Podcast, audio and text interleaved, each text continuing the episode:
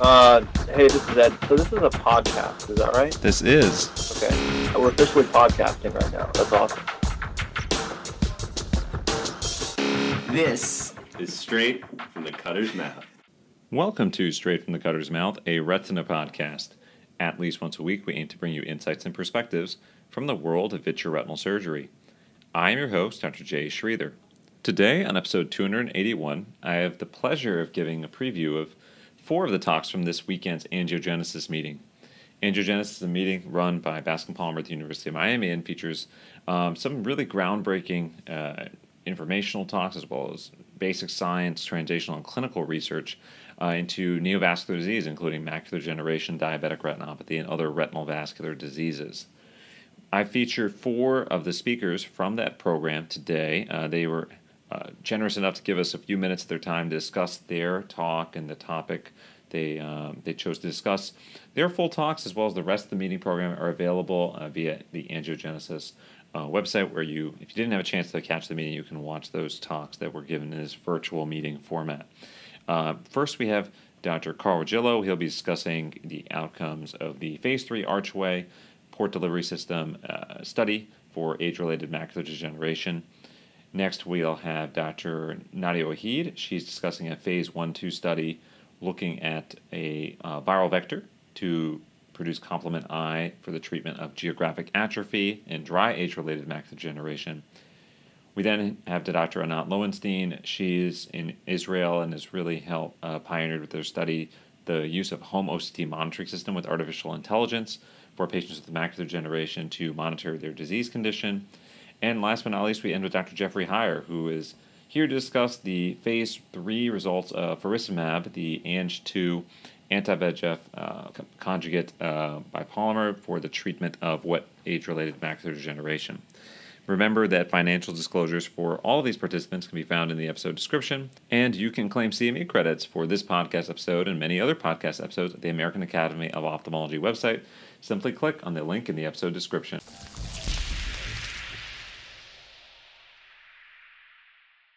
Straight from the Cutter's Mouth is now happy to be joined by Dr. Carl Regillo from Philadelphia, Pennsylvania. Dr. Regillo will be speaking at this year's angiogenesis meeting uh, regarding uh, updated data from the phase three Archway study looking at the port delivery system. Uh, Dr. Regillo, thanks for joining us. And to dive right in, tell us a little bit about the, first of all, for any listeners who may need the background, the port delivery system, Archway, and uh, kind of what you're going to talk about.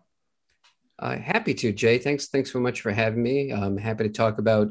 Uh, th- this is the latest data cut from the uh, Archway Phase Three Port Delivery System or PDS clinical trial for neovascular AMD. So, so basically, I think most people are familiar with the primary endpoint analysis, uh, which was um, the performance of port delivery system to treat neovascular AMD. In Archway, it was a fixed every 24 week refill and the primary endpoint was change in BCVA, mean BCVA from baseline to an average of week 3640. So for the first time at Angiogenesis, I'm presenting extended follow-up data. Uh, this was a data cut from uh, September 2020. That was the cutoff. And what that allowed for was um, basically everyone followed up through now week 60 and about 80% of patients followed up through week 72. So this gives us now about 18 months for most of the patients, and that's three cycles of refill. So what people really saw this past summer up, up through the fall was the data cut uh, only through the first, just beyond the first refill cycle at 24 mm-hmm. weeks. Um, so this is really exciting because now we're starting to really delve into longer term follow up. So what did it show? Well, it showed essentially identical information to the primary endpoint analysis uh, that we've heard about over the past six months. So, in other words, we're seeing essentially identical efficacy to monthly injections um, up close to now 18 months. So that means BCVA uh, 2032 in both arms up through beyond week 60 for all patients up to week 72 and control of exudation, essentially the same. Uh, we're seeing within a few microns difference really within four micron difference, um, all the way through that extended follow up. That's very impressive performance. So we can now say that we're about a year and a half into the follow up Archway, and we're seeing ongoing excellent efficacy. So the next question I'm sure you're going to ask is what about the safety? Because that's really an important aspect of port delivery. Um, before we dive into that, I do also want to say that another update in terms of the performance is we also looked at supplemental treatment. Now, in the protocol, you could get a supplemental intravitreal injection of ranibizumab if you got the port delivery device one and two months before each refill cycle. And at the first refill cycle, um, at 24 weeks, 98% of patients did not receive any supplemental injections, which was very impressive unto itself. And for the second refill cycle, it was comparably high at 95%. Wow. So that also, again, points to excellent exudative control without the need for supplementation in well up over 95 plus percent of patients. So tremendous reduction in the burden. That's, of course, what we hope for uh, for an extended release or sustained delivery device which is exactly what it is, um, and also excellent comparable efficacy, which it has to. You know, yeah, you can get extended effects, but you have to get the same efficacy as gold standard monthly, and that's what we're getting. So, what about safety? Well, now we have again additional safety information. So, this is now averaging about 18 months of follow up. And what do we see? Well, the good news is overall, the safety profile looks comparable or similar to what it was at the initial data um, analysis that was presented previously. That's the good news. Uh, we're seeing maybe a slight imbalance of cataract, but no traumatic cataracts. Cataract rates are still low. We're seeing essentially the same endophthalmitis rate. And I'm sure that's what everyone really wants to hear. Um, essentially, there were four patients, 1.6% of patients that had the port delivery uh, system implanted. Uh, so that's 248 patients. Four patients had endophthalmitis. Interestingly, one of the cases that had endophthalmitis had recurrent inflammation, but it wasn't really thought to be infectious in nature. Mm-hmm. Um, and with extended follow up, uh, we had a case of endophthalmitis in the intravitreal injection arm. So, of course, that was destined or eventually to happen. So, the rate of endophthalmitis in the control arm, intravitreal injection arm. That was an N of 167 patients, one patient. Uh, so that's 0.6% versus 1.6% in the port delivery system thus far. Of course, we're going to have much more follow up. So, what's new? Again, uh, not much more. Vitreous hemorrhage also looking comparably low, it coming in at around 6%. Uh, interestingly, the Intravitreal injection arm came in at 3.6%. These are small hemorrhages, obviously insignificant for the most part. No one needed surgery. What is new and different is we had two cases of implant dislocation that occurred around the time of a refill exchange procedure. And there was one case of dislocation up to the primary analysis at week, up to week 40, and there's been two others since. So that came up on the radar as a safety issue. And this past summer, when we became aware of some of these dislocation cases, um, there was a, a, surgical protocol modification that was put in place because an analysis was done on the three cases of device dislocation and a few others that have since occurred actually in some of the other trials, the original phase two and the extension studies called the portal trials. So, in looking back at all this, you know, every surgery was videoed and it was shown that um, five of the six cases, the incision site was too long, effectively mm. too long. Um, the incision is supposed to be 3.5 millimeters, no longer than 3.7, and five out of six were longer than 3.7. And we think that puts the eye at a much higher risk for this dislocation problem. There have been no dislocations since um, the protocol modification, but that was only instituted this past summer. So uh, we'll have more uh, many more procedures done um, in the extension study uh, as time goes on. Plus, there are now diabetic retinopathy studies and a global uh, neovascular AMD study. So, a lot more safety information, a lot more long term experience is forthcoming. Dr. Regillo, thanks so much for providing this insight in your talk. Uh, of course, people who missed the talk will have the opportunity to watch the full uh, on the Angiogenesis website, and we'll have that in the episode description. I'm sure we're going to hear more and more information about the port delivery system in the months to come. Thank you so much for your time. You sure will. Thank you, Jay, so much for having me. Straight from the Cutter's Mouth is now happy to be joined by Dr. Nadia Waheed. Uh, Dr. Waheed is giving a talk at this year's angiogenesis meeting um, entitled A Phase one slash two uh, study on gene therapy for treatment of geographic atrophy. Uh, so, Dr. Waheed, thanks for joining us and tell us a little bit about what you are describing in your talk. Jay, thanks so much for having me, and it's um, really an honor to present at Angiogenesis. So, I am presenting interim data from the first in human phase one to um, focus trial, which is a trial looking evaluating gene therapy uh, that uh, produces uh, complement factor I for the inhibition of growth geographic atrophy in patients with dry AMD. Um, so, so in this talk, I go over interim data, which is safety data from uh, 19 patients and biomarker data from uh, 10 or so patients that had been followed up for uh, longer than six months on the study. Um, and I, I describe those findings. Um, so GT005, uh, which is the gene therapy, is administered as a subretinal injection in these patients. Um, into the subretinal space. It's a it's a AAV2 based gene th- uh, gene therapy vector that's designed to produce complement factor I. And as, as you're aware, complement factor I is a key regulator of the alternative pathway of the complement system uh, which is uh, involved in the progression of uh, patients with AMD. And as we know from other clinical trials, blocking the alternative pathway can result in a significant reduction in the progression of, of patients with geographic atrophy. So um, the initial data from this study showed that gene therapy was generally very well tolerated. Um, you know, there were no serious adverse events related to the gene therapy itself or to the surgery um, associated with the gene therapy. Um, and, and, what was interesting was um, in this study, what's unique is that um, they're doing vitreous sampling in these patients to look at the biomarker levels. Um, and all patients, nine out of 10 patients actually showed an increase in the complement factor I levels in their vitreous, thereby showing that the, that the gene therapy was actually transducing the cells and resulting in a production in their complement factor I levels. Um, an average of 146% above baseline.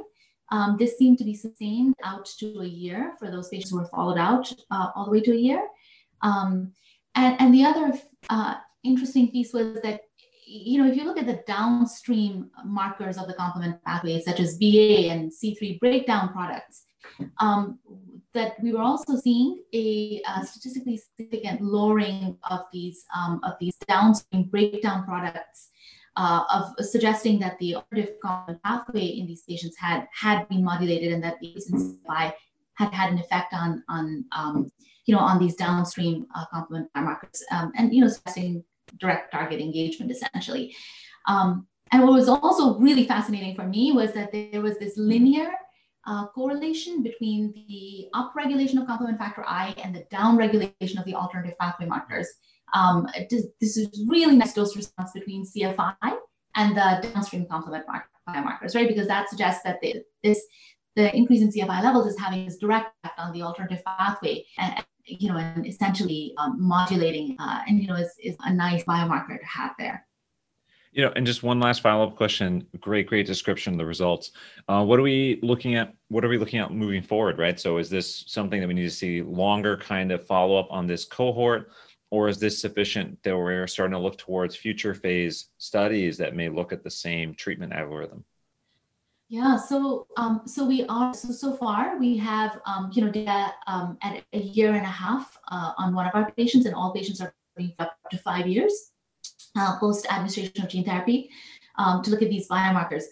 But um, concurrently, because uh, of these results and previous results um, that we've seen in our patients, um, this uh, GT005 is currently enrolling into phase two clinical trials. Um, the Explore and the Horizon trial, which look at, uh, you know, again, administration of subretinal gene therapy in patients uh, with geographic atrophy, from which we hope to get clinical data. Um, and of course, we follow these patients out for, uh, for two years with the primary endpoint being at 40 weeks uh, and looking at uh, the effect of, G- of uh, GT005 on GA lesion size growth. Um, so looking for a reduction in lesion size growth compared to uh, control groups in both these studies. Dr. Waheed, thanks so much for joining us, and uh, we look forward to hearing more about this really exciting uh, treatment modality. Thank you. Thank you so much for having me, Jay. Thank you. Straight from the Cutter's Mouth is now happy to be joined by Dr. Anat Lowenstein, joining us all the way from Israel. Uh, Dr. Lowenstein will be presenting at Angiogenesis about a very exciting topic, which is home OCT and applications for neovascular uh, age-related macular degeneration. So, Dr. Lowenstein, tell us a little bit about your presentation and about the experience uh, you've had with the home-based OCT system. Thank you very much, uh, Jan, for inviting me to speak here. Uh, so, uh, the, I'm going to talk about um, our fully integrated home OCT system and the way it is by subject with vascular AMD at home, and also propose some novel reporting parameters for temporal fluid uh, volume dynamics while using the home OCT. Presenting um, the home OCT system, which is, has a central 10 degrees field of view and has been shown to be very accurate as compared to commercial OCTs in identifying by an AI based algorithm uh, intraretinal fluid, subretinal fluid, and the need for treatment. It is combined with the Notal OCT analyzer that actually uses the OCT output, the B scans, um, by uh, analyzing it with artificial intelligence to to do segmentation of the ILM and RPE and to provide a fluid volume quantification by uh, both by a map, thickness map, and graph that shows the way it goes over time. And what I'm presenting here particularly is um, our prospective uh, IRB approved clinical trial that included in this particular study um, uh, four patients that had uh, the, the, the longitudinally in their house. Uh, and they were able to self-operate it not in, a home mimicking environment environment, but actually rather in their home, the way they are doing the, they are they are do, they will do it in uh, real life. And uh, we had very very good results for them. Uh, patients were able to operate uh, the, the home OCT with self-imaging with an acceptable quality more than 94% of time.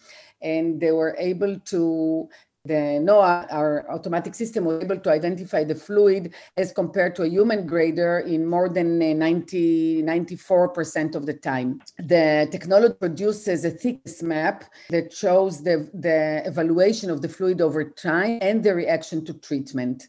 So we feel that it is a very exciting technology that can be used for uh, the management of uh, neovascular macular degeneration by patients, elderly patients at home, and provide longitudinal information regarding the status of their disease, their response to treatment, and the need for retreatment.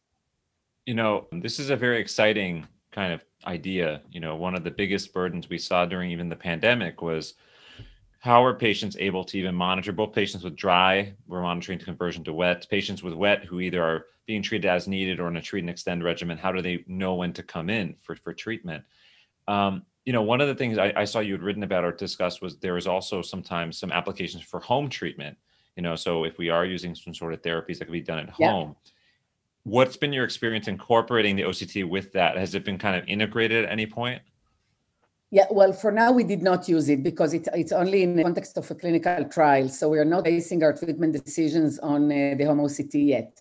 But I think it has a lot of potential both from home for home management and for telemedicine because you know, as a retina specialist, if want to exercise telemedicine, we would need to have the patient image their eyes by an OCT somewhere. Otherwise, uh, we can talk to the patients if not give us any idea if we need to bring them in for in, for injection or not.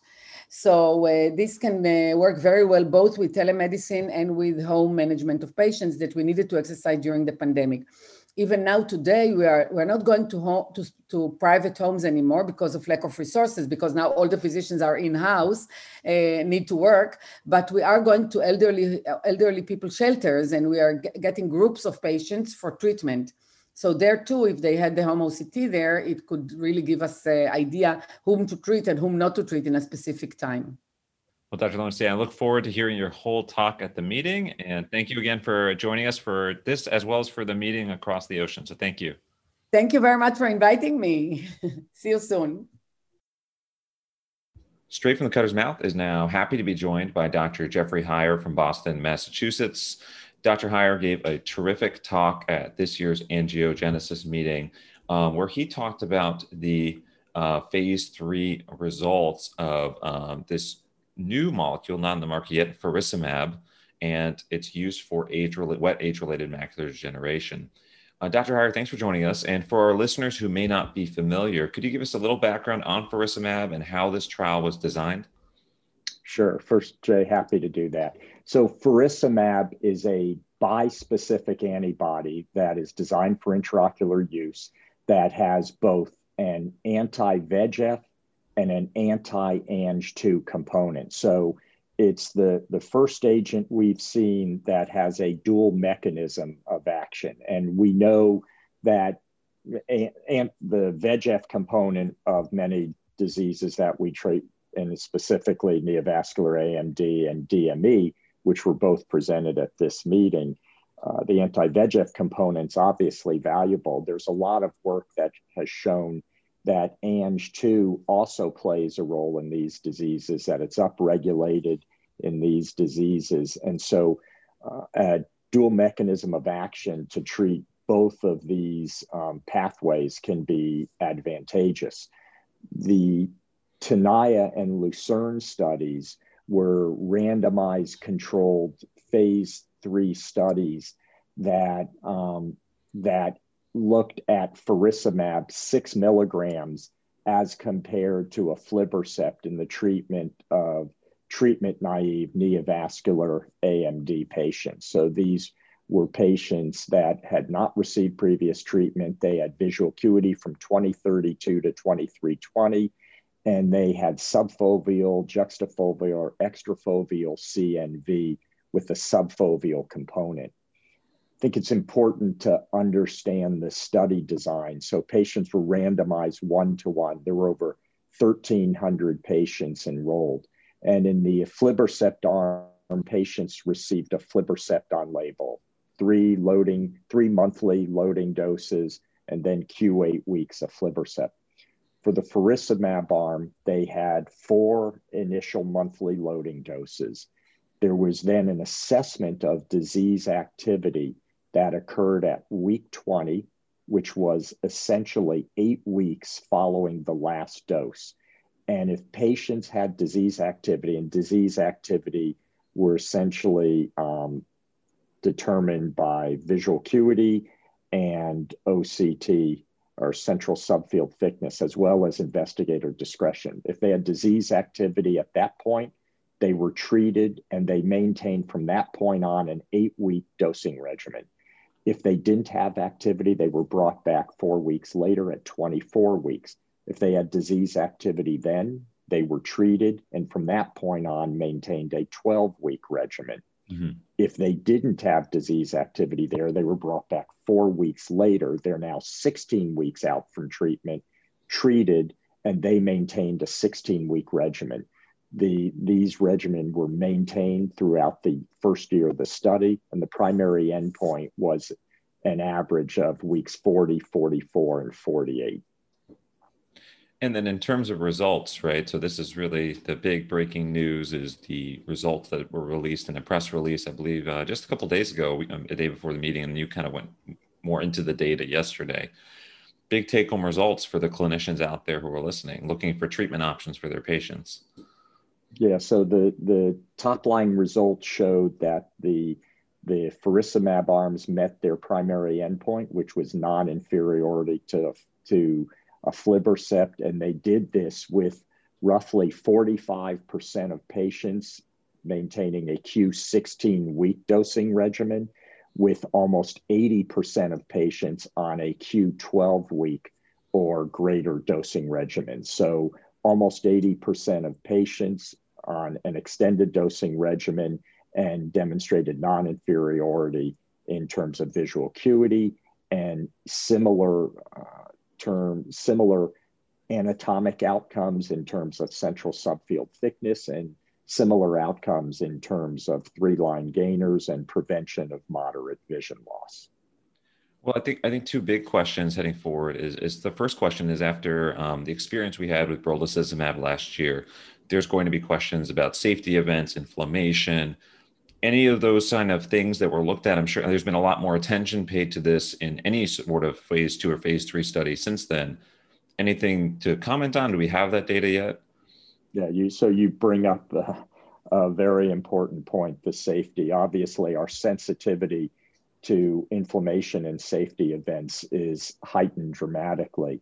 And uh, the good news is that we didn't see any worrisome safety signals. There, in terms of inflammation, there was a numerically higher amount of inflammation in the faricimab arms, but it was relatively low in both arms. If you looked at across the studies, there was inflammation noted in 2% of the faricimab patients and 1.2% of the aflibercept patients. The good news is none of these were associated with vasculitis or occlusive retinitis.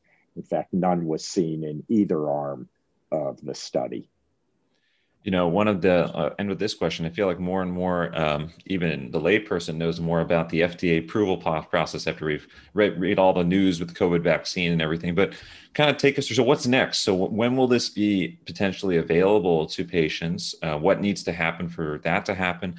And then for you, where are you going to apply this? This was a study where it was done mostly, it sounds like, in treatment naive patients, right? But I feel like a lot of the applicability may be in patients who are either non-responsive or incompletely responsive to current therapy or cannot extend to past a certain interval as a clinician those would be the kind of the sweet spots to maybe introduce this but what are your thoughts going forward and how this will be used yeah so so the first question as to when this will be available i i tend to defer those questions to genentech and roche but i know obviously with the results we've seen that the plan is to to put together the submission package and do that you know it's it's actually been remarkably little time that we've had this data when you consider the data locks were basically one and two months ago for DME and AMD.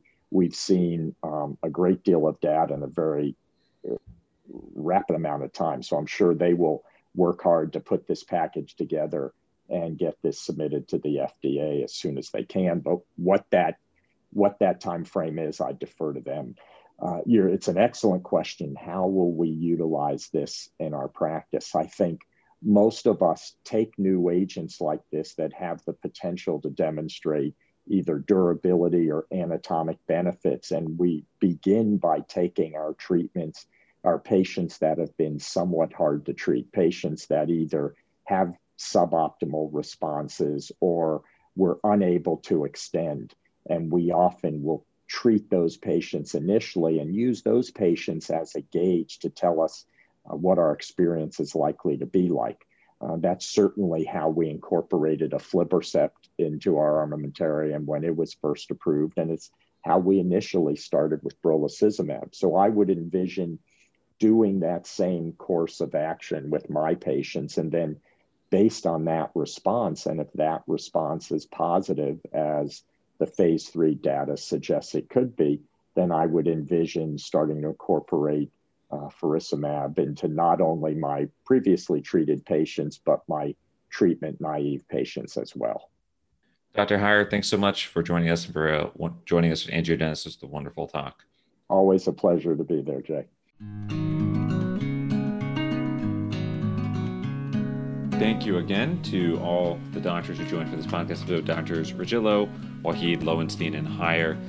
Many thanks to Mike Benacasa, Angela Chang, and Louis Kai, our stellar production and social media team. Remember, listeners, you can visit us at retinapodcast.com. That's R A T I N A podcast.com. You can find all 281 episodes, including this one there, sorted by category and archived for your listening pleasure. You can always reach us by clicking on the contact us link on the website or emailing us directly at retinapodcast at gmail.com. We're on social media, Facebook and Twitter at Retina Podcast. We look forward to hearing more about ideas and thoughts may have for future episodes. We appreciate the patient care you deliver on a daily basis, the articles you read and publish, and the conversations you inspire here each week. This is Jay Sridhar, signing off.